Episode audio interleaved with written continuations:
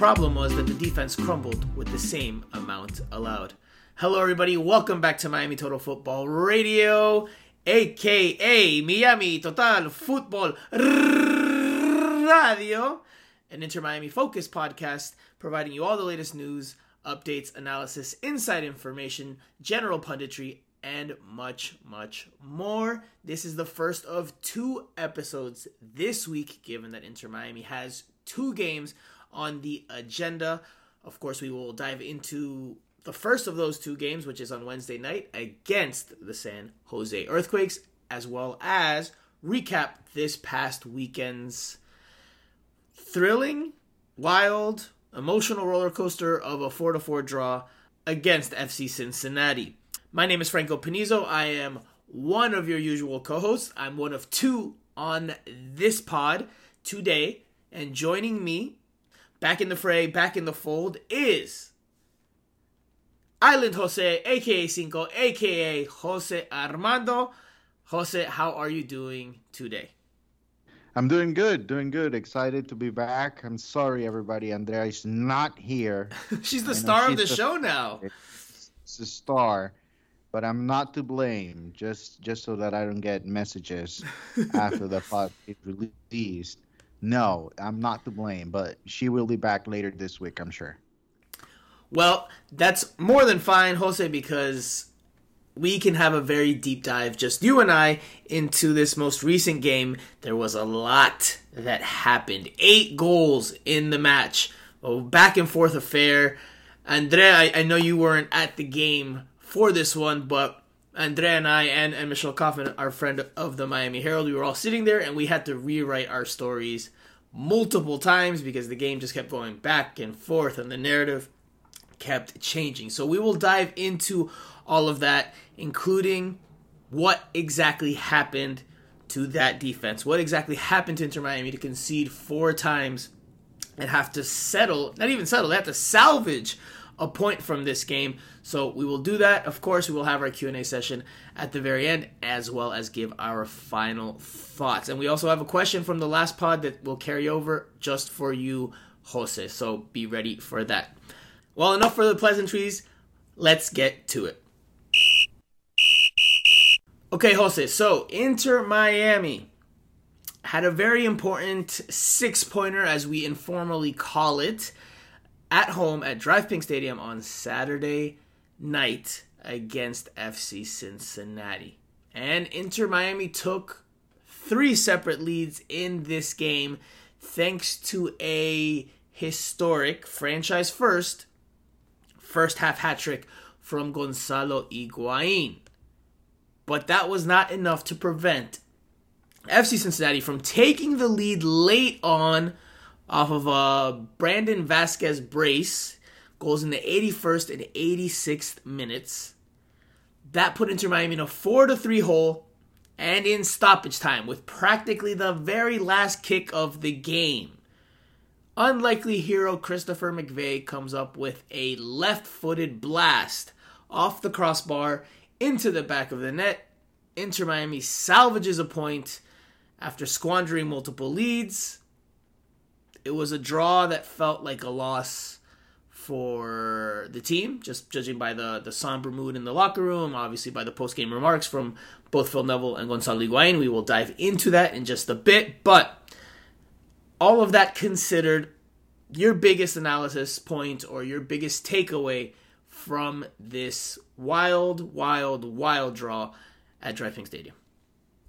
Um, well, it, it was it, it, was interesting because you know early on you get so many goals, it's it's exciting, but then you know uh, as goals continue to pile up, then you start thinking, are, are these guys are going are going to play defense at any point in this game, or is this just the way it's going to be? I, I think we should be used to that in MLS though, because you know that's that's the reality of the league. Top teams are very offensive minded uh, and sometimes they forget a little bit about playing defense. It's unfortunate for Inter Miami because, I mean, Gonzalo Higuain scores three goals in the first half. That should be enough for you to win a game at home. That was not the case, unfortunately, and it was a not not a good night defensively for Inter Miami. I guess that would be my takeaway that, that right there. Um, you know, it's it's something that going back into you know the last uh, three games, uh, eight goals have, have been allowed um, this Inter Miami defense. Um, and um, I, to me, especially at home, that that's not a good stat. I mean, that's something that's not going to help you win games, and and especially in in that position they are right now, fighting to get the, at least the final spot in, into the playoffs. You need to be better defensively, especially at home, to win games. Forget about um, away from home because it's been a struggle all, all year long. But if you want to make it to the playoffs, you need to win at home. And obviously, Inter Miami wasted an opportunity to do that here because a lot of the other results in the Eastern Conference went Inter Miami's way. Something Phil, no- Phil Neville noted after the game. That aside, Inter Miami remains in 11th place in the Eastern Conference with the draw, while Cincinnati remains in 7th in the standings. So, Inter Miami nothing really changed for them there except for the fact that they just missed an opportunity to, to jump up in the standings. They remain three points behind Cincinnati for that final playoff spot. I mean, obviously, the biggest analysis point, I think, is the defense. Obviously, I think it has been probably the strength of this team up until this point. I would even say historically in Inter Miami's brief existence. And that's obviously maybe not saying a whole lot, or maybe that you know that might sound odd to some people, but the defense has played better than the attack. Clearly, you just look at the attacking numbers before this game, and Inter Miami was the was the second worst attack in the league. So up until this point, I'm not saying the defense has been flawless by any stretch of the imagination, and obviously. And if the defense is not stellar and that's your strength, well, that depicts why you're in 11th place. But I did think the defense was the strongest part of this team up until you know, up until this game. When this game, Inter Miami's attack finally gets going and, and is clicking on all cylinders, well, then the defense has an absolute nightmare at the back. So, obviously, let's dive into what happened there. What went wrong for Inter Miami in this game? Jose, after the match, Phil Neville chalked it up to lapses in concentration, individual mistakes. He he doubled down on that stance on Monday today when we went to training before the team took off for California for San Jose for Wednesday's matchup. So for you, what do you think was the issue for Inter Miami? The overarching issue because we could I mean, I don't think any defender saved himself from the poor showing that we saw on Saturday night. Not DeAndre Yedlin, not Christopher McVey, not Damion Lowe, not Ryan Sailor. N- none of the four players that made up Inter Miami's backline had a good game. None of them could be saved from criticism in this one. So, for you, what's the overarching reason the team struggled so badly on the defensive side on Saturday? Well, I, I thought you know they were lacking energy defensively because they would they were spending so much energy going forward, moving forward um, and, and, they had the intensity and, and they, they knew what they wanted to do offensively, but it, it seems like they, they they they forgot how to, uh, you know, after you expose yourself moving up constantly, you need to have a plan uh, defensively because obviously Cincinnati, you know, they they have talent. I mean, if you look at Acosta, Brenner, those are good players. I mean, those are good players that if you give them enough room, they are going to hurt you, and, and that's exactly what happened. So I, I thought the problem was as they moved forward, they they didn't have the same intensity defensively. And listen, maybe it's it's very easy for me to say it from here. It's really hard to do. Playing conditions. It, it was it was so warm. Saturday was typical summer here in, in South Florida. So, you know, maybe it's it's hard to run up and down the field but it, that was that was just the case. You know, they, they they had a lot of intensity to attack, but not so much when it came to defense, and they were not organized, and and they, and several times they were caught out of position. Um, um, they tried to move. Uh, um, at least this is what I saw. I was not on the stadium, so maybe you you'll correct me if I'm wrong. But um, it did seem like when they were attacking, they were playing with three in the back. McVey, Sailor, and Lowe stayed back Yedlin and um, and um, was it Mota that moved up? No, Taylor. moving back and then move move move up. They were aggressive offensively, but when they when it came to defense, they were with four in the back. So I don't know if that that mixed up right there is something that you know the players need to need to work a little bit more on. Maybe that's the case. Overall, my thought was, especially in the first half, I thought they they were not as as energetic def- defending as they were attacking. So for me, the overarching thing for me here is that the team is imbalanced. The team lacks balance, right? And I think this game just served as a reminder for that because when Inter Miami has been or attempted to be defensively sound and been successful at it, they have tended to struggle in the attack. This time, they pushed numbers forward. They opened themselves up a bit and they got what they were looking for in terms of goals because this team was lacking goals. Again, they were second worst in the league heading into this match. They get four goals. But in doing so and in pushing numbers forward, they left themselves exposed at the back and they couldn't as a team do enough there to to avoid giving up four goals. So this team is very very imbalanced. They can't find the right, and Phil Neville can't find the right combination for getting attacking success while also having some good defensive play. It's either one or the other with this team up until this point of the season, largely speaking. Now, you're right in that they they did look. They came out with a back four. They came out with a back four, but when they had the ball, DeAndre Yedlin moved up very high up the field. He took up very wide and high positions. Clearly, Phil Neville was looking to push numbers into the attack. He was looking for a solution to the attacking woes that have plagued the team for much of the year. And it helped Inter Miami to be on the front foot for much of the game. It helped Inter Miami to create chances, to score goals, to be threatening. But that also left in holes and spaces in behind. And if you're going to play a high line like Inter Miami did in this game, and they try to be on the front foot, they try to dictate the tempo, they try to be the protagonist, well, then you're going to have to win those individual battles that are inevitable on the counterattack. And Inter Miami did not do that in this game.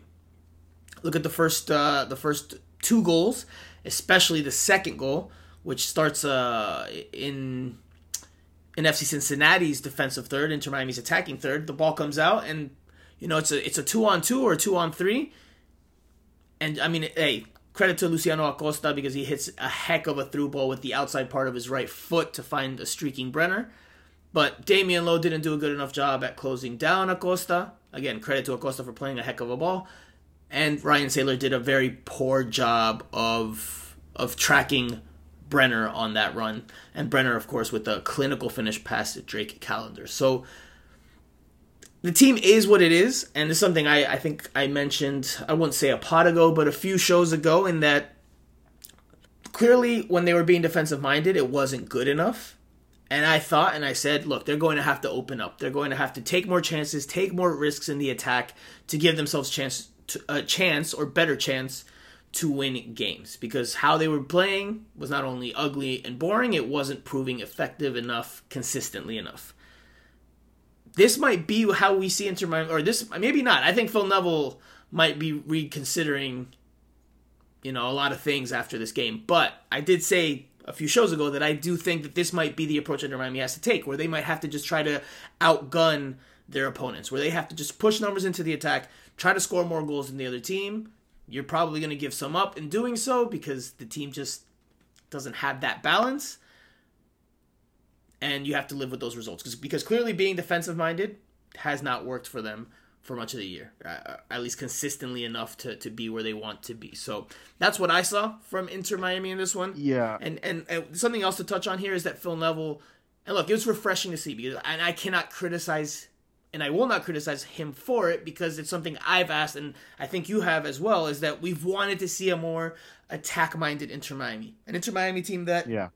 doesn't sit back to protect its lead. This time, Inter Miami, when it was up 3 to 2 at halftime, and it came out in the second half, it was pushing numbers still forward. It was looking for another goal to sentence the game. It was trying to make it 4 2 and end the game that way. It wasn't you know, thrown back in a shell. It wasn't parking the bus. No estaban ratoneando, as as we've said before. So I like that Inter Miami adopted this approach. I like that Phil Neville took that approach. We can talk about the substitutions that he made, and maybe there there were some mistakes. But I like that they tried to play. I like that they tried to look for goals. Uh, I don't know how you feel about that, but you know the floor is yours. Yeah, I, I, I thought you know it's at some point you know Inter Miami needed to be aggressive. And um, and actually this is something that I think we talked about towards the end of the regular season last year, where you know situation in which they needed to win games, they needed to win games desperately, and um, and we saw an Inter Miami team that was defensive minded even when they when when they needed to win. So I I do believe this is the right way to go. I, I think you know they need to be offensive, an offensive minded team. They need to because they need to win games. Right. And uh, but but I think they can be better though. I think they can be. Oh, absolutely. They should absolutely. be better, uh, defensively. I think you know there's there's there should be a balance there in between. Um, okay, I, am gonna be offensive minded, but I, I need to have some sort of responsibility as well because I don't think I don't think they can be successful allowing two or three goals every single game. You know, because yes, Higuain had a very good first half, but um, I don't know if uh, you're gonna have a fit Higuain for the rest of the regular season. We already saw what happened with Campana.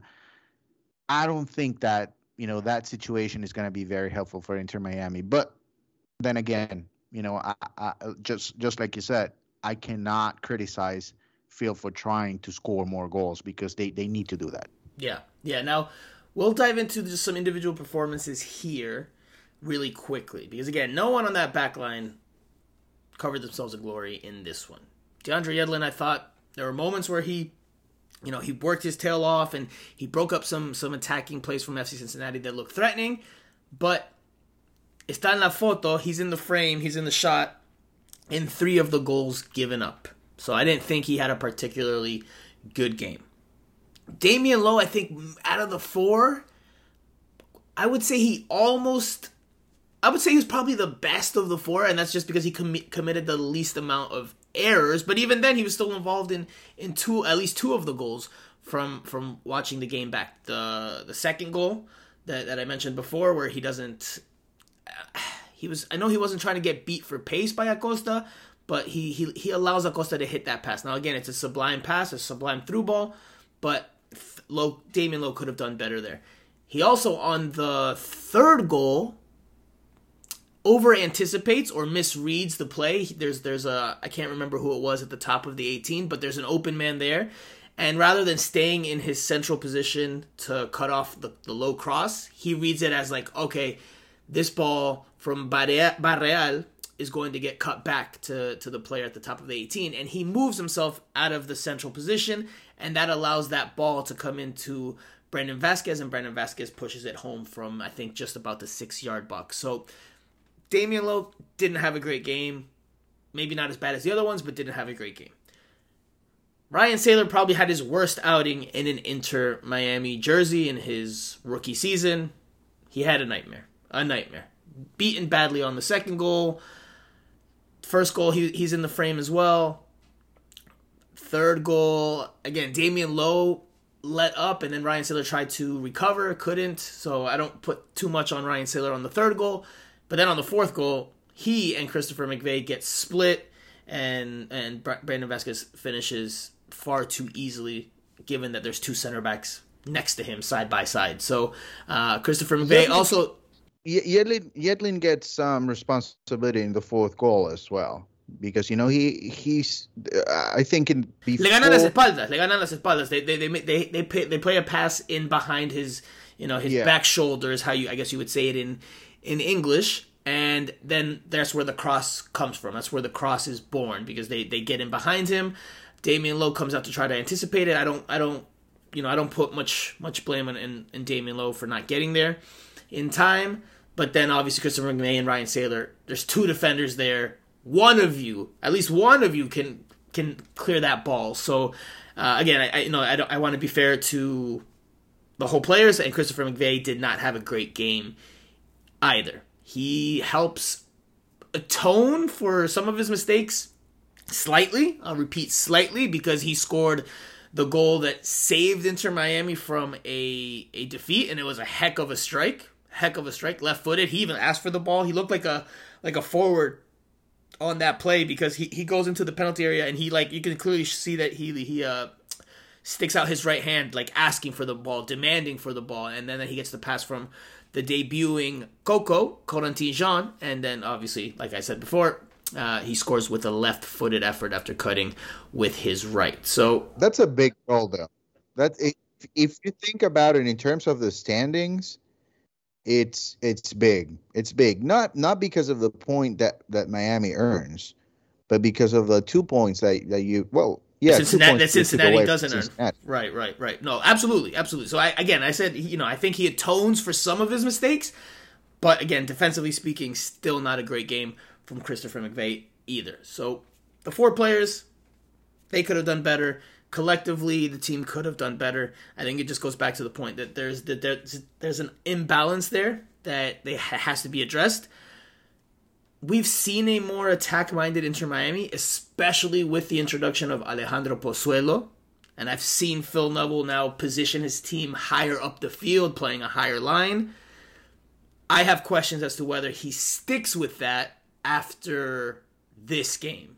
I think this game, giving up four goals, could be the type of game that makes Phil Neville regress back to being a lot more defensive minded in his approach and in his plan to try to you know eke out one to zero games or two to one games and where he hopes that just the individual talent in the attack can take care of itself. I hope I'm wrong. I hope that that's not the case. I hope that for Inter Miami they continue to obviously find a better balance, but with the idea to attack because well, I, th- I, think that's the formula that's going to give them the best chance to succeed. Obviously, this last game, 4 4, is not what you want as a team, is not what you want as a coach. And you could see if you I, I, I knew I mean obviously when you when you tie 4-4, you've taken three leads in the game. That's not going to be something any coach is happy about. But I knew it would really ruffle Phil Neville's feathers because Phil Neville is, you know, we've heard him speak now for a year and a half very closely, and, and, we know how important defending is to him. We know how much value and stock he puts into being uh, tough defensively. He was a defender himself during his his uh, accomplished career, so. I knew it really, really, really would ruffle his feathers that they gave up four goals, and and, and he, you know, he was very open and honest in, in the press conference, saying how angry he was, how frustrated he was, how players were going to have to take criticism. You could see how visibly bothered he was that they gave up that many goals. And I think that uh, my concern is now that he, that might lead him to being a bit more defensive minded or more defensive minded than we had seen in recent matches. But we will see. We'll see how he, he approaches these next two road games. What were you going to say there, Jose? No, that you know there were some positive signs signs offensively, and um, the second goal is a beautiful feed from Pozuelo to Higuain, and um, you know that's something that we were hoping for early on in the season. We criticized Higuain, we criticized Phil for, um, you know, the positioning. Uh, with we always thought Higuain needed to be a player that's constantly inside the box, um, and, and, so that pass from Pozuelo, that connection right there, I think that's that's a positive. That's something that you know maybe Phil should be thinking of as as he moves on, especially because those are two experienced players that you're going to have to rely on um, for for the rest of the regular season, especially as long as Campana is not able to play the full 90 minutes. And um, it, it's it's going to seem a little bit, you know, I, I don't want to be negative about it, but at the same time, um, they did create a lot of opportunities, but the goals the the first one came from a court a free kick Mm-hmm. A heck of a free kick. Uh, a heck of a free kick. He blasted that. That, beautiful. that was po- potent, powerful. Uh, a heck of a kick from Gonzalo Higuain there, and that came in the. Hold on, I gotta pull it up just so I can give you the reference. The 23rd minute. Yeah, there's there's a penalty as well, and and the fourth goal is a is a desperation play basically, in which McVey is inside the box where you know If you're winning the game, he's nowhere near there. Um, and and I'm not taking credit away from that, but you know, I'm just saying that you know there's there's still things that you know you can build on, uh, even though you allowed four goals offensively. You, you did find a way to score. Um, I I still believe I still believe that you know Pozuelo can be a, a, an important player for this team, and and and if he's comfortable enough to connect with his teammates uh, in the way that we expect him to do, then you know maybe good things will come. There was a goal as well, a Pozuelo goal that was not that was um, disallowed, taken yeah. off, yeah, by the by the VAR.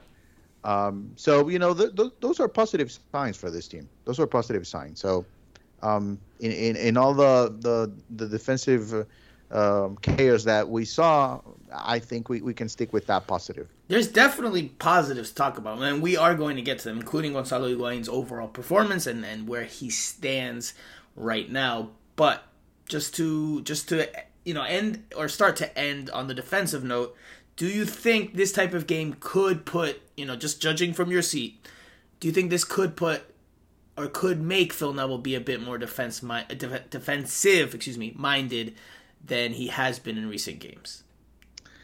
I don't think so. I don't think so because um, I I think you know he it's a different scenario from what we saw last year. Um, last year, I, I, he didn't have the full control of the squad that that he has right now, and so I think that makes me think that it's it's not going to happen. I think you know he, he just needs to find that balance. I think that's that's the main thing, right? You you don't want to be overly defensive minded because I don't think that's going to work for him in the long run. If you really want to make the playoffs, um, that's not going to work. And if you if you just want to have an okay season and you're okay with finishing 11th, 10th, 9th place, then yeah, you can go that way. But I think you need to score goals and, and you need to be better defensively. And listen, you know, going on the road is a challenge for them. We all know. Um, these next two games, I was talking to Andrea um, after practice this morning. I said these two games are very, very important for them. Very, very important for them. Well, we will dive into those games in a bit. In a bit.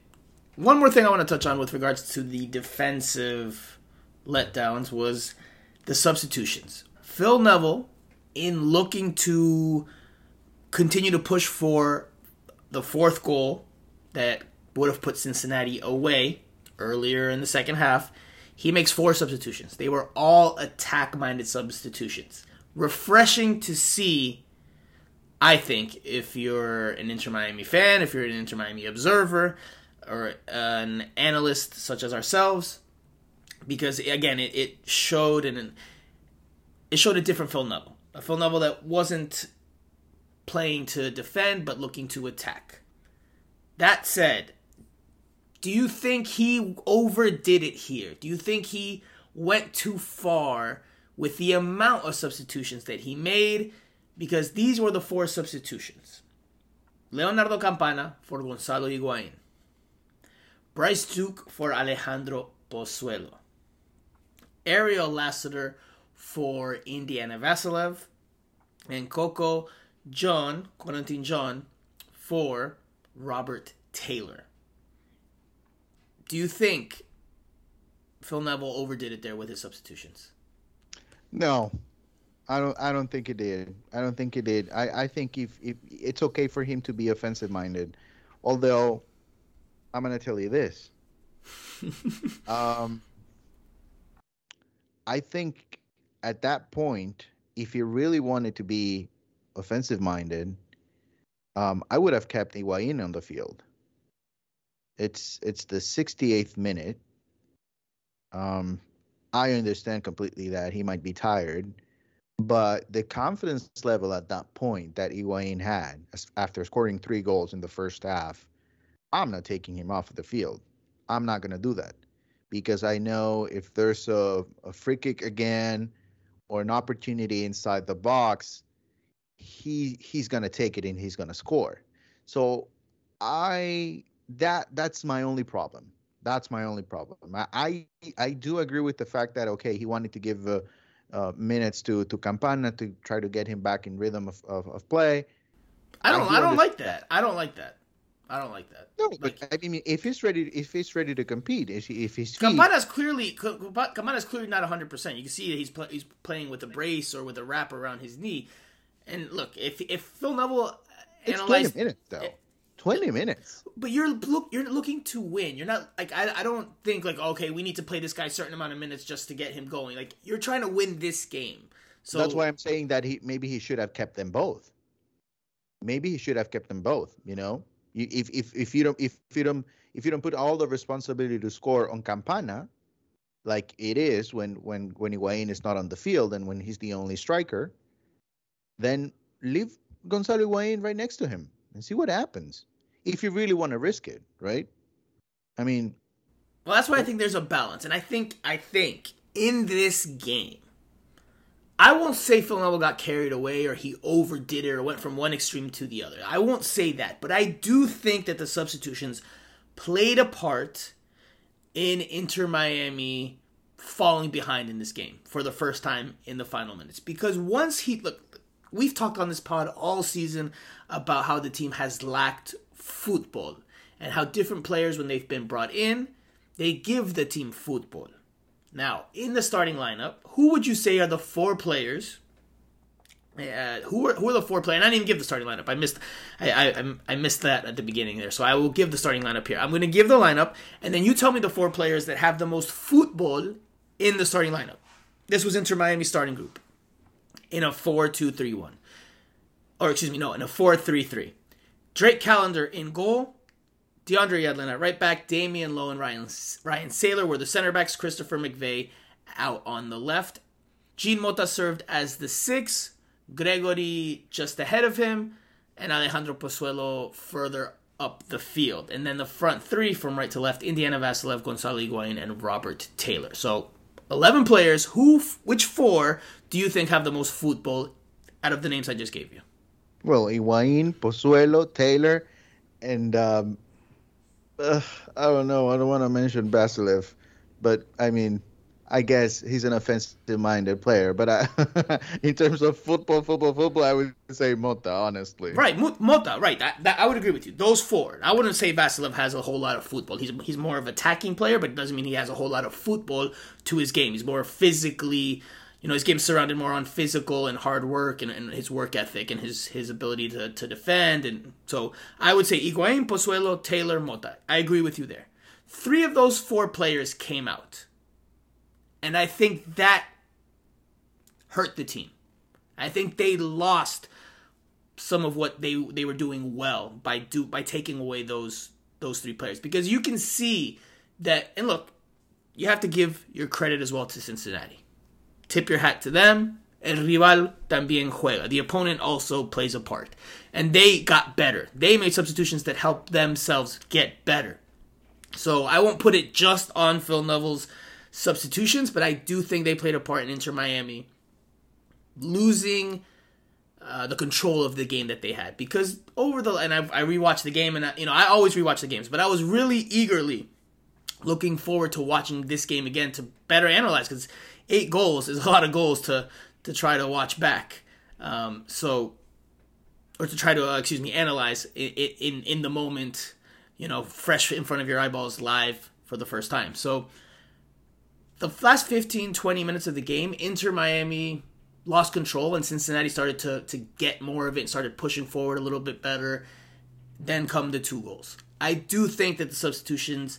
There's been times when Phil Neville's gotten them right, and those substitutions have have made an impact and they've come in and scored winners or you know tying goals and they've helped make the difference. They've been decisive. In this one, creo que el equipo se resintió. I think the team overall was hurt by the substitutions made. Now, again, I am not criticizing the fact that he was attack minded because it's something I've been asking and we've been asking on this pod for Phil Neville to do. But I think the manner in which he pushed the buttons, I think that was wrong. I agree with you that maybe you keep Gonzalo Higuain. Okay, maybe he sees Higuain's tiring. Okay, then I don't take out Pozuelo. I keep Pozuelo in there. And Bryce Duke does have football. So Bryce Duke came in, it's uh you could say it's a kind of a like for a like, but Pozuelo has much more football than Bryce Duke. I would not have taken out Pozuelo. I would yeah, have taken out Pozuelo. He's a younger player as well, so it's hard for him to, you know, get right into the rhythm of things as soon as he comes in. Right, you know? and, exactly, and I think that's what happened. I think the, the substitutions disrupted the flow and the rhythm that Inter Miami had with the ball. And again, fully noting and fully giving credit to FC Cincinnati for also doing their part. Porque el rival también juega. The opponent also plays a part. So, I do think that that was part of it. By the way, I, one last thing. Phil Neville's post game comment. It, it, if I was a player on Inter Miami, I don't know how I would take that. I don't know if I would take that well. Where he said, "Man, I wish I could have been out there defending tonight." Like essentially saying, "You guys can't defend. Me in my time, I could have defended." Like I, I don't know how you interpreted that, but I thought it was uh, not the best comment, and I know he was frustrated, and upset, but I don't know if that delivers the best message to your to your team in the. Uh, that's that's not that big a deal for me. I think he's just old school, you know, and you know he played a, a different way, and um, and it's frustrating, Franco. I mean, it's it's really frustrating. It's frustrating. Listen, wait, I wait, wait. When have you heard a coach, Jose? When have you heard a coach? Just say, like, give, give me an attack. Give, give me an attacking player. Zinedine Zidane or you know Landon Donovan here in here in the United States, who's coaching in, in the lower divisions. When have you heard a coach, an attacking, a former attacking player, be like, "Well, man, I wish that chance would have fell to me in my day, or I wish I could have been out there to finish those chances because I would definitely put them away." Whereas these guys that play today, they that blew seems like something that I could have heard of.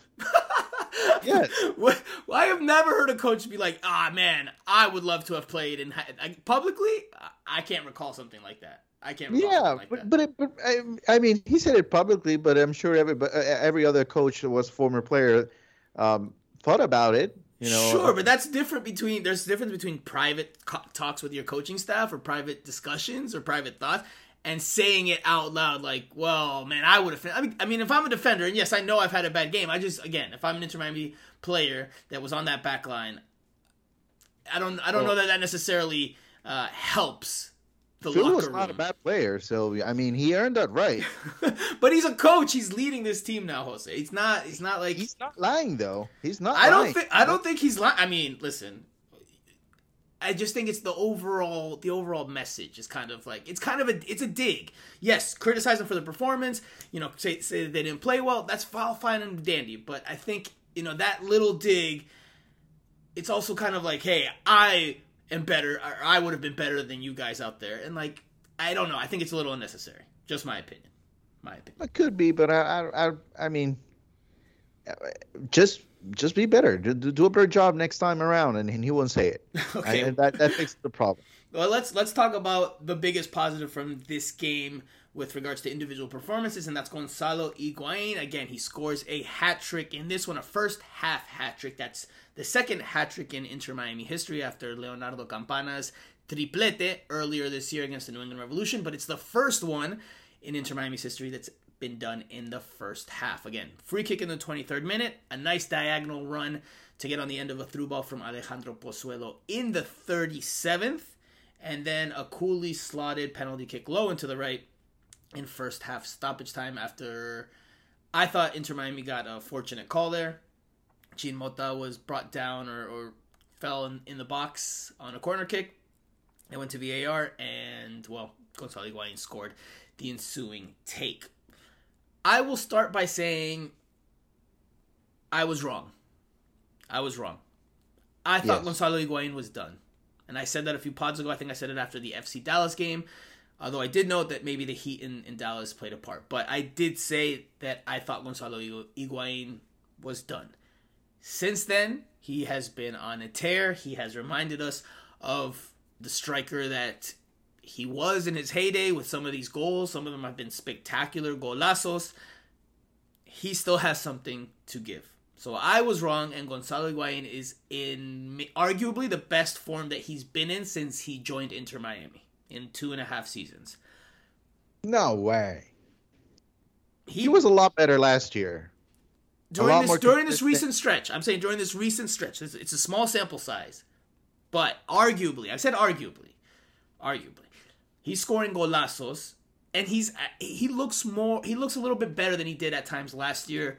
Because last year, yes, he scored goals here and there, but there were a lot of games where he he looked po- as poor as he did earlier this season for for large stretches, where he didn't impact the run of play, he didn't influence the run of play, he would drop. Now we're seeing him more as like you said before, the number nine that we had been saying we wanted to see on this team. Not the Higuain that drops back and looks to pick up the ball. I think Alejandro Pozuelo, 100% plays a big part in this because now you have a more technical number 10 or, or you have a 10 out there someone that can pull the string, someone that understands the game, that has the soft first touch, and that has the vision to find Higuain, and that allows Higuain or that frees him from, I would say, the self imposed responsibility of having to drop back and create. I think Pozuelo has been a huge part of why Higuain is now on this this good run of form here. Higuain, by the way, was named the to the MLS Team of the Week, and he was voted the MLS Player of the week. So, you know, uh, uh, good acknowledgement for the strong showing he had over the, the weekend. That said, again, Pozuelo's played a big part. Higuain has done his his share as well with the finishes he's had. So right now, he's absolutely the starter. I don't think there's there's any any doubt, and I will you know I'll give credit to you as well because I was wrong. We talked about this earlier in the year. You did say at one point at some point this year, and I'm paraphrasing, that Higuain would become important player again once Campana his form dipped. Well, we're here. Campana's form has dipped. Higuain's has has risen. I think that is huge for Inter Miami to have any chance to even be in the playoff picture right now, to even be in the fight. Because if if Campana had had a drop in form and Higuain had not raised his form simultaneously, Inter Miami's not scoring goals. Inter Miami's not getting points. Yeah. Inter Miami has benefited from the good fortune that when Campana went down with an injury, uh, and when he was starting even before that to drop his form, Higuain has raised his significantly.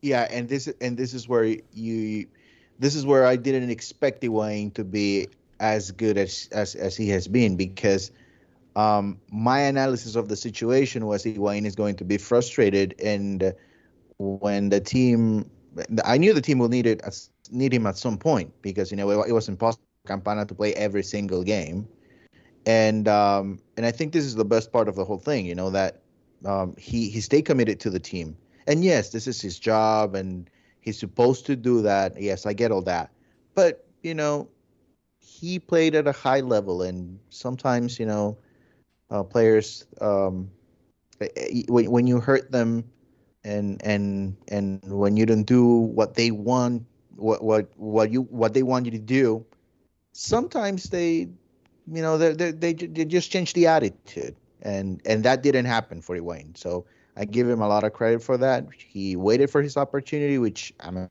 assuming it was not easy for him to do because he that's something that never happened to him in in when he, while he was playing at the highest level. So, um, yeah, I give him a lot of credit, and and yes, you're absolutely right. Can you imagine if Higuain was not available and Campana not available? I mean, where do you go?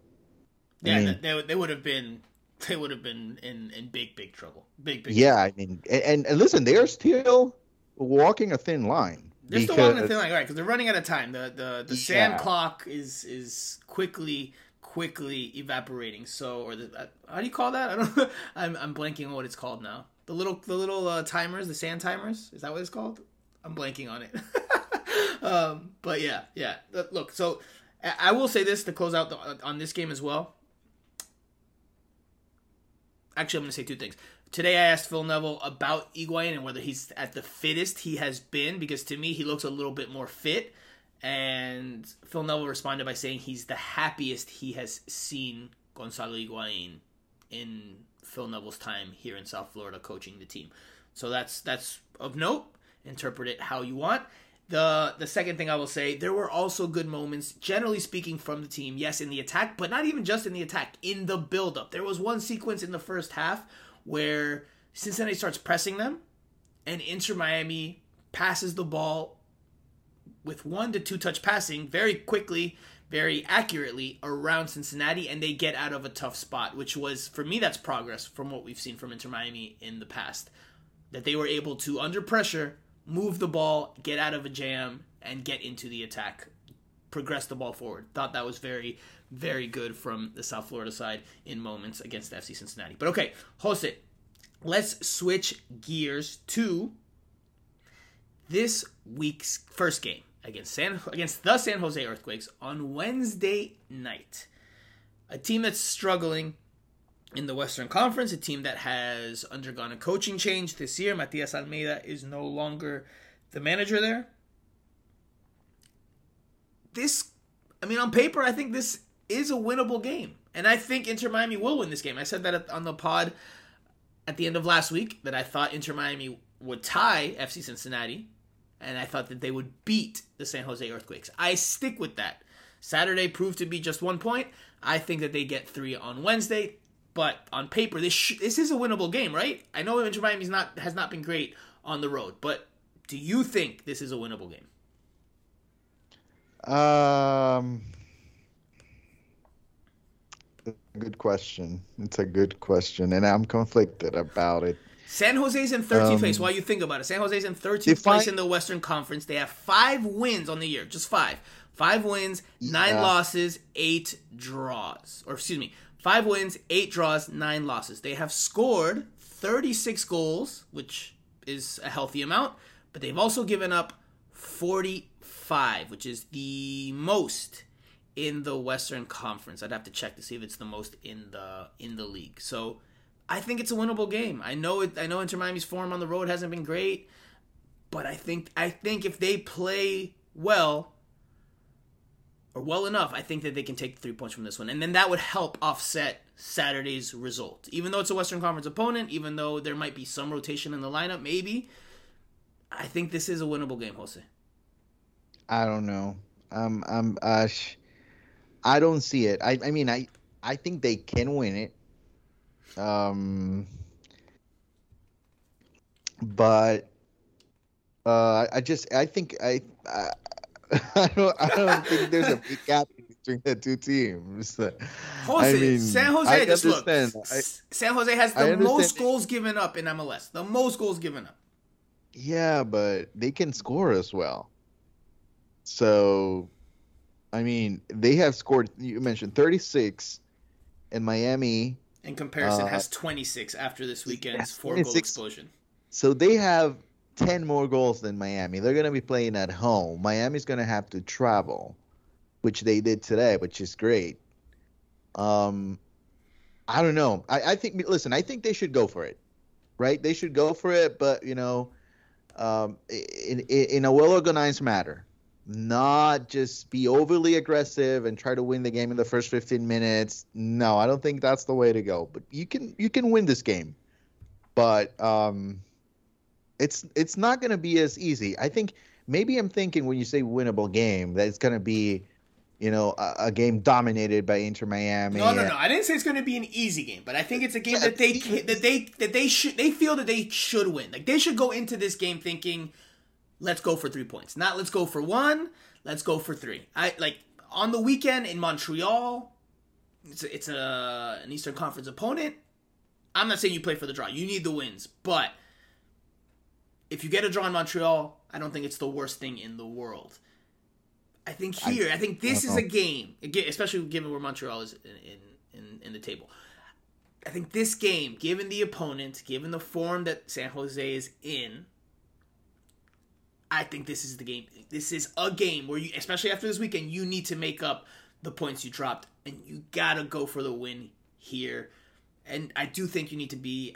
I agree there has to be a balance, but I do think they should be aggressive. I don't think they should, you know, cede possession to San Jose Earthquakes and let them dictate the tempo. I think Inter Miami should look to boss possession, look to play, look to create again with a healthy balance or as healthy of a balance as is possible with this group of players.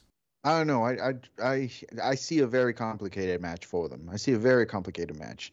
And and listen, San Jose, they they have been struggling, but if you look back at the results, I mean, they are not uh, they're not being outrun by anybody on, on in the league. I mean, it's it's a two-two draw against uh, Real Salt Lake. Yeah, they dropped the game against Portland, but it's two-one, and it's Portland. Um, maybe the Houston Dynamo game. You know, maybe you should San win against Jose, Houston Dynamo. Jose, Jose, San Jose has won just one game out of their last five, and we're not including the friendly that they played against Celta Vigo. So in July, And against They- the Fire, yes. no, well, okay, so in July they won two games. So in July they won two games, but in their last five they've only won once, and they've given up two, four, six, eight, ten goals in those five games. Yeah, and I mean, Miami's not that far away from that. See, Right. that's the thing. I don't know. I don't know. Maybe my expectations are not that high, but um, I, I just I just see both of these teams. They are very even to me. I don't I don't see a big big difference between the two two teams. And and and listen, same thing for for for the Earthquakes as well. They really have to go for three points against against Inter Miami. They might be thinking the exact same thing that you're thinking the other way around, right? This is a game that we should win. I mean, if we- if if, if, if we're gonna win a, a, a game in August, then this is our game. Well, I, well, yeah, they're they're well, so they're eight points shy of the playoff spot in the Western Conference, the final playoff spot in the Western Conference. Bit of an uphill challenge. The Western Conference is is the Western Conference. The Western Conference is tougher of the two, for sure, a Yeah. hundred percent. And but look, San Jose only has five wins, and yes, they play in the Western Conference. But I think this is a winnable game. I said it last week. I said Inter Miami in this you know three game and eight day stretch. I said they would get four points, and I said a draw at home, a win in San Jose, and a loss in Montreal. Andrea said four points as well, but she said a win against Cincinnati. I forget if she said a draw against San Jose or if the draw was against Montreal, but she said four points as well. Here's a question for you. San Jose has some dangerous pieces. Cristian Espinoza, the right winger, is one of those very dangerous pieces. He's quick, can has a nose for goal. Probably not the most lethal goal scorer, but he, he can score goals from that right flank. Do you think we see Christopher McVey at left back again against Cristian Espinoza, or does Phil Neville, after this weekend, after seeing Ryan Sailor struggle, do you do you think maybe Christopher McVey slots into the middle, and someone like Kieran Gibbs starts out on the left to go up Yeah. against a speedy, speedy Argentine attacker like Cristian Espinoza? Yeah, yeah, I think that that makes a lot of sense. That makes a lot of sense. I think you know Kieran Gibbs not being available over the weekend was surprising to me. Surprising. It was a me. coach's decision. That's what we Yeah. were told by a spokesperson, a team spokesperson. It's a coach's decision.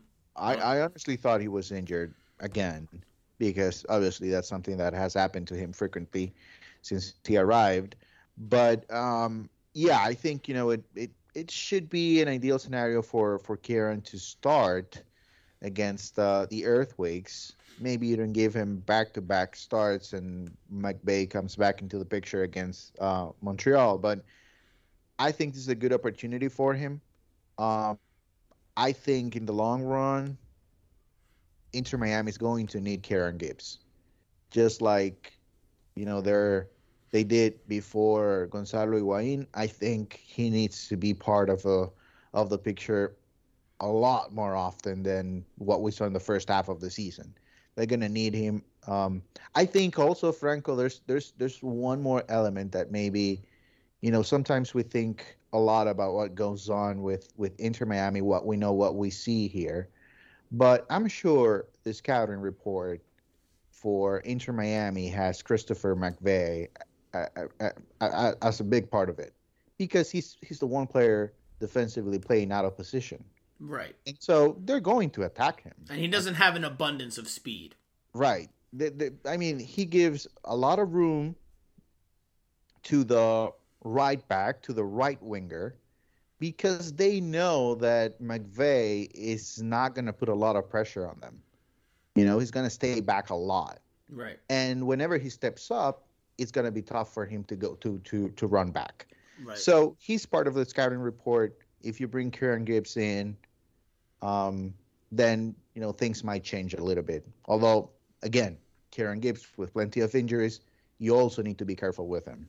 Kieran Gibbs started against New York City FC, the last road game that Inter Miami had. I, I, I think it's it's possible that he starts here against the Earthquakes, but I think we're going to see Christopher McVey at left back again. That's Maybe just... the weather situation helps him a lot as well. You know, what's the weather going to be like in California?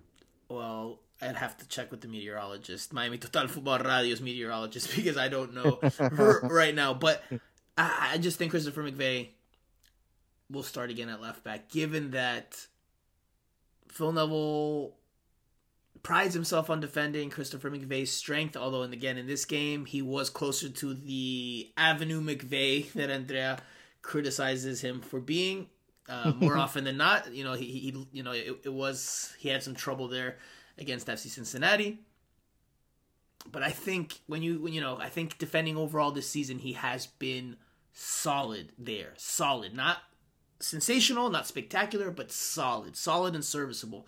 And I think Phil Neville will stick with him at left back because he'll trust that McVey can do a good enough job defensively. Whereas with Gibbs, maybe he can, maybe he can't, but I you know I just haven't seen I haven't seen Gibbs earn that trust from Phil Neville this year due to injuries, due to form, whatever it is. I, I, I do think we'll see McVey at, at left back. That just raises the question as to what happens at, at center back. Does he bring in Aimé Mabika or does he just chalk that one uh, or this game to a one off and keep Ryan Sailor in there? Does he switch to a back five?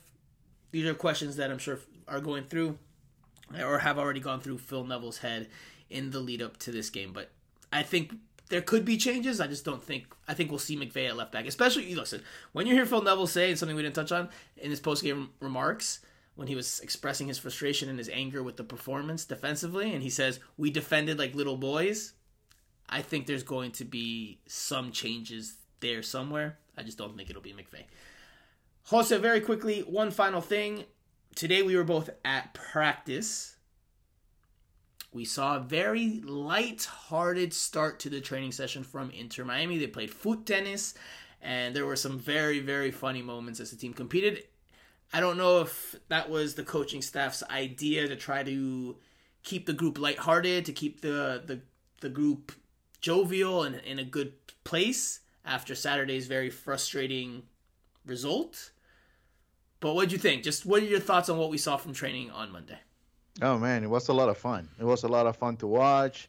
I think it was not only relaxing for the players, but for the media as well. I I, I really enjoyed it. I did too. Uh, Gonzalo, Gonzalo Higuain had me oh, rolling. Oh my goodness! And I, you know, for, for, some listeners that just want to hear about the, the games and our analysis here, I will share this because we're just soccer junkies, we're soccer nerds. But this is like type of insight that you're probably not going to get many places elsewhere. And and I fully, like you, Jose, and I'm sorry to, to interject there, but I fully enjoyed Gonzalo Higuain and how he competes. Like he takes it to heart, like for real, for real. Um, but it was just so funny, man. And I'll share a couple of anecdotes about him here, but uh, I'll let I'll let you finish your, your thought. No, it was it was it was great. It was great. It was great listening to the guys as well. That way, the way they interact with them, with with within with, with, with by the way they interact. um, it, it, was just, it was just, it was just a lot of fun. Uh, um, uh, a couple of things, you know, that that got to me. Um, when Gonzalo gets eliminated, he just kicks oh. the ball to the net. Everybody gets a laugh. Um, he was just very, um, you know, just just very enthusiastic about it. So it, it was a lot of fun. And calling, he calls Taylor Roberto. Um, they they do call um, Gregore Gregorio as well for the Spanish speaking people. That that's, what were they calling be... McVey? What were they calling McVey? They were calling it. They they were giving him like a weird pronunciation that I thought was funny. Yes. McAvee, yes. McAvee, something like that, something like that.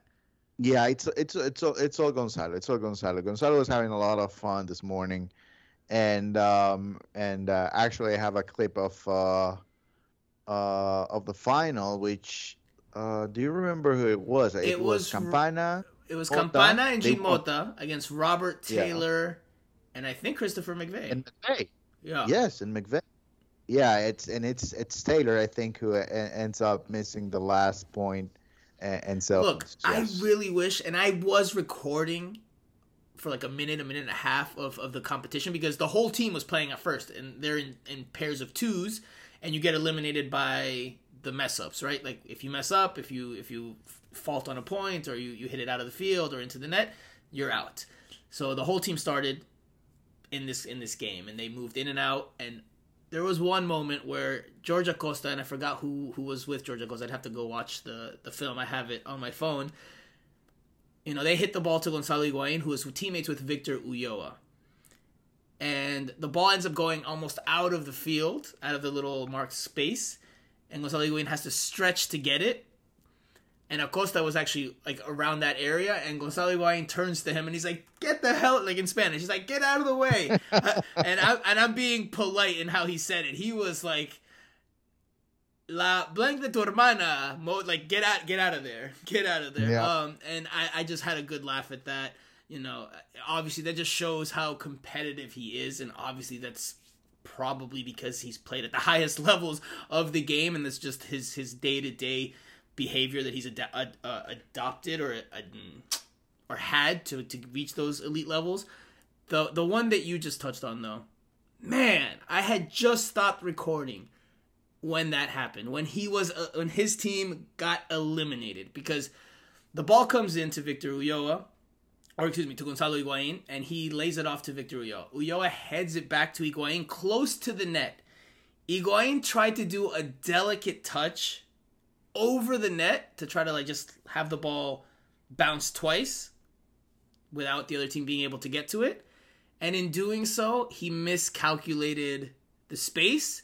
So I'm laughing. It should have been an easy one for him. Oh, it, it was. He brings it, but he brings it down immaculately from the air. He brings it, but instead of getting it over the net, he mis- miscalculated the space and he gets it into the net. Thus, the ball hitting the ground for the second time on his and Victor Ulloa side, and thus eliminating them from the competition. What he ensued to do, what he did afterwards, was facepalm, say another expletive as he looked up into the sky, and then he looked at the ball that was just sitting there in front of him, right next to the net, and he smashed it with all his fury, knocking the net over and everyone on the team had a good good laugh. Us on the media side, I think we also had a very good chuckle. Oh yes, oh, I was laughing. Yeah, I was, was, laughing so hard.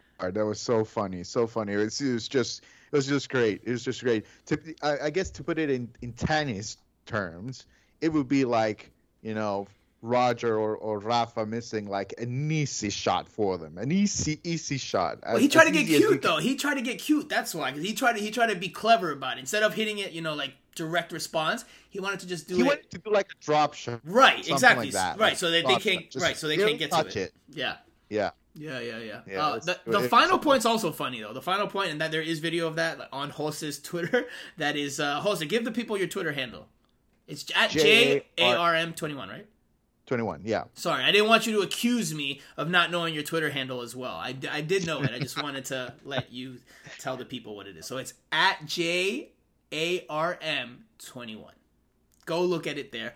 But the, the final point is also hilarious because Robert Taylor, I think, is the one that stretches to try to save it and hit it over the over the net, and in doing so, he collides on the edge of it and falls over, and it's it's a whole thing. It's funny, a good moment, a good light-hearted start to the training session for Inter Miami before they head, before they left for the West Coast. So maybe that'll help them in their search for three points on Wednesday night. It's a late one, by the way, so get your snacks ready or get your DVRs ready because it starts at 10:30 p.m.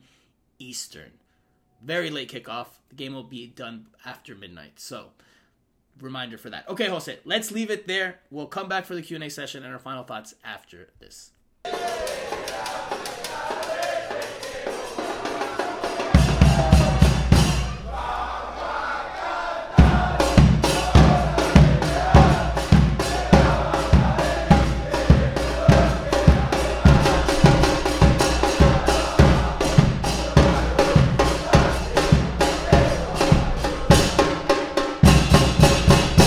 Guys, Q and A time. We will answer a couple of questions here. Let's start with one from Tank Seven Two One. who would be your ideal starting 11 for Wednesday and what formation would they play in? So we gently touched on this subject in the first segment, but now we have to go into a little more detail, a little more depth. Jose, give me your starting 11 and in what formation? Um, I, I wouldn't change. Uh, I wouldn't change the formation. I would just. Uh, um, I'll play the four two three one. So you would change oh, the yes, formation. I guess I would change it. yes, I would change it. I would change it a little bit. So I would start Marsman, um, Yedlin, Lowe, McVey, and uh, Gibbs. In the middle, Mota and Gregore. Um, Taylor, Pozuelo in the middle, and um, mm, I guess ideally I would go with uh, uh, Ariel Lassiter, but I don't know if he's ready to play the full 90. So, but yeah, I would go with Lassiter. Maybe they, I would switch them up. Taylor on the right and Lassiter on the left, and Higuain at the top. That would be my my lineup. What would I do? I'm not gonna. I'm not saying what I think Phil Neville does. I would say what I would do. I Yeah, I would think go. that's the question, yeah, right? yeah, yeah. So I'm, I'm just making sure. I would go Drake Callender. I would go back four of DeAndre Yedlin, Damion Lowe, Christopher McVey at center back, and Kieran Gibbs at left back. That's what I. That's what I would do. The midfield, I would go with. I think it's pretty straightforward. Gregore Mota Pozuelo up top. Higuain flanked by. This is where it's it's interesting. Definitely Taylor. I'm not I'm not huge on Vassilev, but Is Coco ready though? I don't That's- think that's I don't I don't think. By the way, it, it, it will be 75 degrees. meteorologist Jose with the weather. Yeah, just just so you know, because I mean, Coco, that's an advantage without a doubt for him, because I mean, uh, weather situation with the humidity here, it's it's complicated for Coco. But I think 75 degrees he can handle. I don't think he's ready though for for a start yet. Um, How about Emerson? Is this the time for him to get a finally a start? I mean, he's had he did have a start recently, but you know what? Yeah, I fine. There you go. I, I don't think Phil Neville would do that because again, Emerson Rodriguez still apparently learning the defensive side of the game. Obviously, it's not his strength nor his forte. So after a game like this week where they gave up four goals, I don't think Phil Neville will do that, but I would do that. There you go. All right. Emerson Rodriguez instead of Indiana Vassilev. That would be my my starting well, one of my starting wingers. Robert Taylor, the other one. Okay, next question. Oh, and I would yeah, I would go four three three, same formation. Next question comes from spontaneous Phil. How do we keep all our dangerous offensive pieces in the game and shore up the defense? Because that was the worst defensive shape and weakest backline performance I've seen from this team all year. So we, we've touched on that. Again, generally speaking, kind of broadly, like how do they go about finding the balance? I guess is the question. That's the tricky part. That's the tricky part. Jose, is there a way for Inter Miami to find that balance? I mean, obviously there's a way to find it a little bit better than giving up four goals and, and in a game where you score four, but is there a way for this team to actually be a balanced group, or do you think this team, given its flaws, will be uh, imbalanced one way or the other? No, well, I, I think what I would do, what I would do, is that you know, I I, I would I would just help uh, DeAndre Yedlin understand a little bit that yes, we need you to to be at, attacking minded at times. We need you to move forward, but only go when you really have to go when you see an opening. But you know, I think the up and down situation for for from Yedlin at times creates a little bit of trouble for the rest of the of the back line. And um, it, as soon as Yedlin moves up, and then you have to move Lowe to the right, you have to move Sailor to the center, and then McVey is is is somewhere in between. So I would say the back line needs to be a little bit more static. Think about defense, and uh, maybe ask a little bit more from from Gregore and Mota help a little bit more in the build-up so that Yedlin he can only go as an element of surprise and not constantly going up the field, up the field, up the field, and creating yes, opportunities offensively, but openings as well for the opponent defensively. So that's the one thing that maybe I would try and see if it works. Um, I, I, listen. We don't have an answer to this until we see it on the field and we go like, oh yes, that that's the way to go. Because this this is something that you work on during the week in training, and as much as we would have wanted to stay uh, this morning for the whole thing, we can only watch the foot tennis tournament, and that's about it. So, I mean, we get ideas from what we see on on the field, but overall, this is something that it's worked obviously in in training sessions. And look, normally we don't get to see the fun foot tennis tournament. Normally we see them just warm up, jog around, maybe maybe do some passing drills. We normally don't get the foot tennis, which is why I you know I wanted to talk about it on the show because it, it was something different, something we haven't seen from the team, uh, at least when we've been in the media availabilities or the media availability portion of training. But anyway, as for the question, what would what do I think they can do? Look, I get I think there's two things. I think there's two things that I would bring up that is possible to maybe help address the imbalance. Drop the line a little bit, not play such a high line.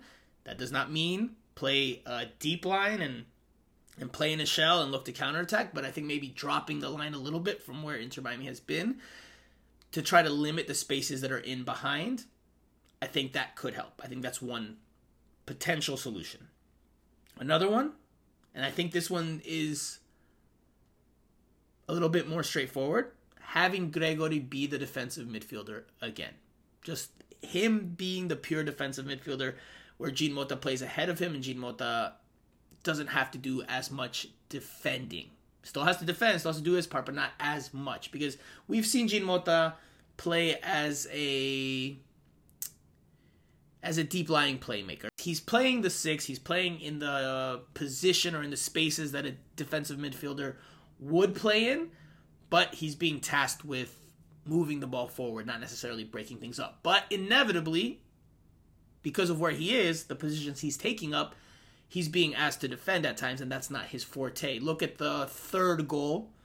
He tries to challenge for the ball. He tries to win a tackle. He cannot. The ball pops out uh, back to Barreal, and Barreal hits the, cent- the cross that is pushed home by Vazquez. So I think getting Gregore back to being the pit bull terrier in the center of the park with a little bit more license to, to roam about, I think, and try to break things up, I think that could potentially help. That would probably take something away from the attack, probably, as would dropping the line a little bit, but I think maybe that helps give you a better balance. That's just two things that I think could be solutions. Could be. All right, last one, Jose, comes from Alante Herons. Lionesses get rid of Neville and win a trophy. Just saying. Um, I mean, that's not wrong. That's like, right? It's more of a comment than a question, but you know, it was, it was submitted in the Q and A session, so you know, I'll read that one as well. Um, it's not it's not wrong. It's not wrong. And Phil Neville did touch on today. That he was asked about it by yourself actually, and he talked about you know how emotionally invested he was in the final. England beat Germany in the women's Euro final on Sunday, two to one in extra time. So he, he you know, he, he watched he, the game with Mr. Beckham. He watched the, the, game with David Beckham. He said they were very enthused and uh, and happy, obviously, to see England win the trophy. So, you know, I, I, with regards to the the the comments, I mean, it's not factually wrong. No, no, but I mean, who knows? I, I guess you know, it's it's he must have been part of it at at some point. I mean, development of players and I don't know. I don't know. Maybe is Diego Alonso part of Inter Miami still?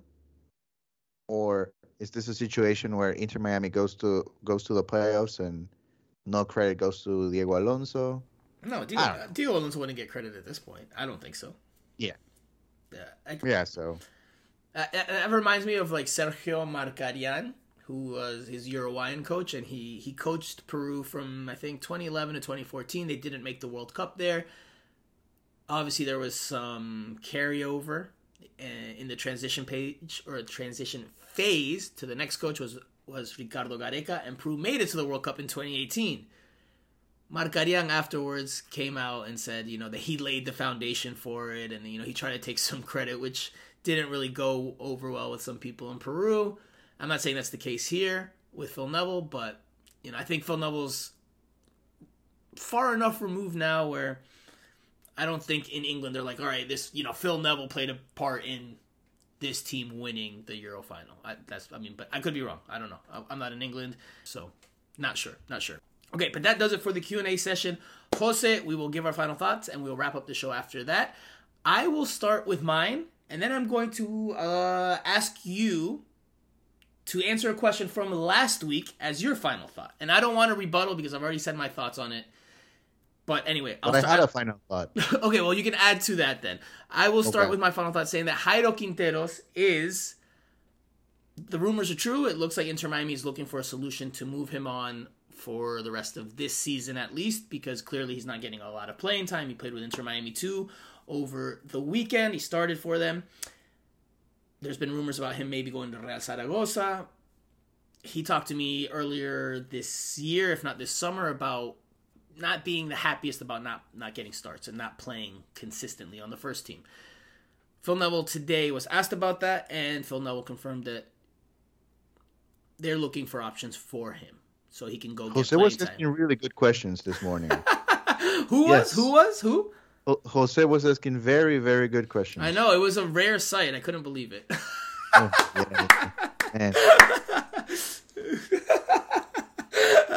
um, so uh, Jairo Quinteros, he might not be long for Inter Miami, at least for the rest of this year, if they can figure something out for his future. So it has been confirmed by Phil Neville that Inter Miami is looking to potentially move him just to help him out with his development this year. So keep an eye out on that.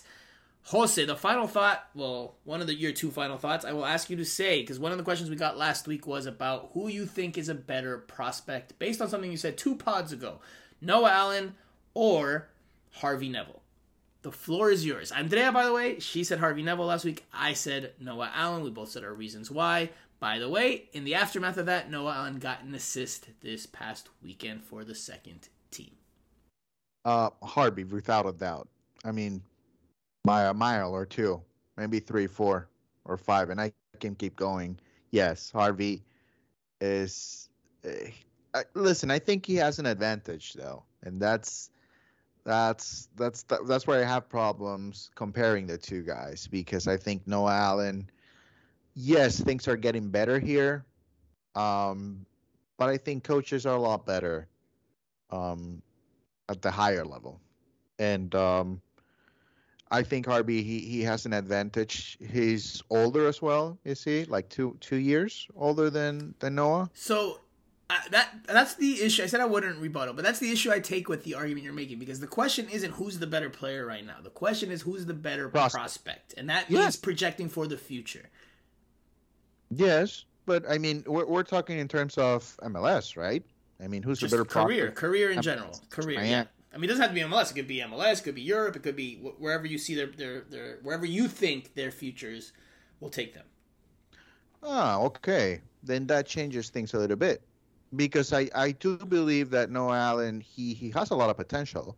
I think he needs to change positions. He he he's not a left back. He needs to move up the field a little bit more and then you know things can change for him. It, it, depends, you know, at what point in his career he decides to make that move, and if he's on the right team that would allow that to happen. That's the first thing.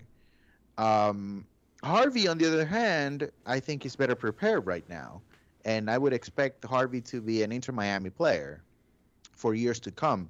I don't know if Harvey's going to go back to Valencia or any other place in in Europe just because he had an opportunity and he was not successful there early on, but he was very early on in his career. So, um, I would say for Inter Miami, thinking about Inter Miami. No, no, no, not about Inter Miami. Just for them and their careers, who's the better prospect? Mm, it's tight. It's tight because. No, you're not so sure now, huh? Not so sure. Yeah, you got me thinking because Noah Allen, I don't know if he's going to make that move. I don't think he he's not a left back. I, I don't just don't see it. Don't okay. see it. okay. as a left back. So, but if he if he doesn't make that move, then you know Harvey is ahead again. You see? Okay. I said I wouldn't so I rebuttal, and I'm trying my best. I'm trying my best not to rebuttal. So you're saying Harvey. I think that's what you're saying. Yeah, I'm leaning to Harvey. Okay. I'm leaning to Harvey. I'm leaning to Harvey until Noah Allen makes the move and changes okay. position. So you have essentially regurgitated or repeated what Andrea said last week because she also has said she does not think he's a left back. She thinks he's a left midfielder or, or a left wide player uh, further up the field. I think he's a left back. I think he absolutely has to shore up some things in his game defensively, 100%. But I will repeat, I think he is the better prospect because I think he has more upside and more potential. Now, that does not guarantee, and I'm not saying here on what is today, August 1st, that of 2022, that Noah Allen's going to be a superstar left back that plays for Real Madrid and Barcelona in his career. I'm not saying that at all, but from what I've seen from both of them to this point, I think Noah Allen has more upside. He's better with the ball at his feet. He's got more f- attacking ideas, as you've noted. This past weekend, like I said, he got an assist. I think he has, and he's, and I think he's a little bit more athletically gifted in terms of speed. Uh, Harvey Neville doesn't have a whole lot of speed. I won't say he's the slowest player, but I don't think he's a whole lot of speed. He's, you know, he definitely has that foundation that you t- touched on and talked about in terms of the European foundation, and, and tactically he might be further ahead, but he is also two years older. When you see him get forward, though, does he make that much of an impact? Is he that great of a defender? Like, I don't see as many promising points with Harvey Neville as I do with Noah Allen, and Harvey Neville's older. So based on the question of prospect, I'm going Noah Allen, who, by the way, is also, as I will reiterate from last week, getting international exposure by playing for the under 20 U.S. men's national team. He should. He was not a starter there, though. Right. He was. I mean, he was a part-time starter. He started some games, didn't start in the other games. He also, um, you know, he will be in the fight over the next few years to play at the Olympics and play at the World Cup, at the under 20 World Cup. So uh, that those are experiences that Harvey Neville is not getting and will he will not have for his development. So that's not to say that Harvey Neville is going to be a poor player or a bad player. I'm not saying that at all. I'm saying prospect wise, out of the two, I think Noah Allen is is the better prospect. But anyway, okay, now your actual final thought, and then we'll wrap up the show. Um, since I was not here the last pod, um, I need to mention Sacramento Republic. Yeah, baby. USL Championship. This is the same show. This is the same ending to the show we had last week. In the USA Open Cup final. And this is the moment for Inter Miami fans to start learning about Sacramento Republic. Obviously, they will be facing Orlando City. And I'm assuming Inter Miami fans, they do not want to see Orlando City win the US Open Cup and go to the Champions League. So this is your time to get your gear ready drive three hours for 30 minutes, like just like Franco does, on his way to Orlando, and cheer on Sacramento Republic. I just can't wait to see USL Championship on the Concacaf Champions League. That's that's why I want Sacramento Republic to win. I, want to I, I want to see that happen. I want to see U.S. Soccer um, allowed a USL Championship team play in an international competition. I just want to see what happens. So that's my final thought. Okay. All right. I mean, it's a lot of the same that we heard from Andrea last week. I feel like you two are 100% married and talk about soccer all day, every day because a lot of your thoughts all are the same. Except except when you guys are on the show and we start opining about different things, then you guys go at each other like like cats and dogs, which I, I enjoy. But you know, what? when you guys are separated, it's like you're unified even more so because you guys say a lot of the same things uh, separately. We talk but, about soccer all the time. We can make up about what we do here, but I don't think that would be that interesting.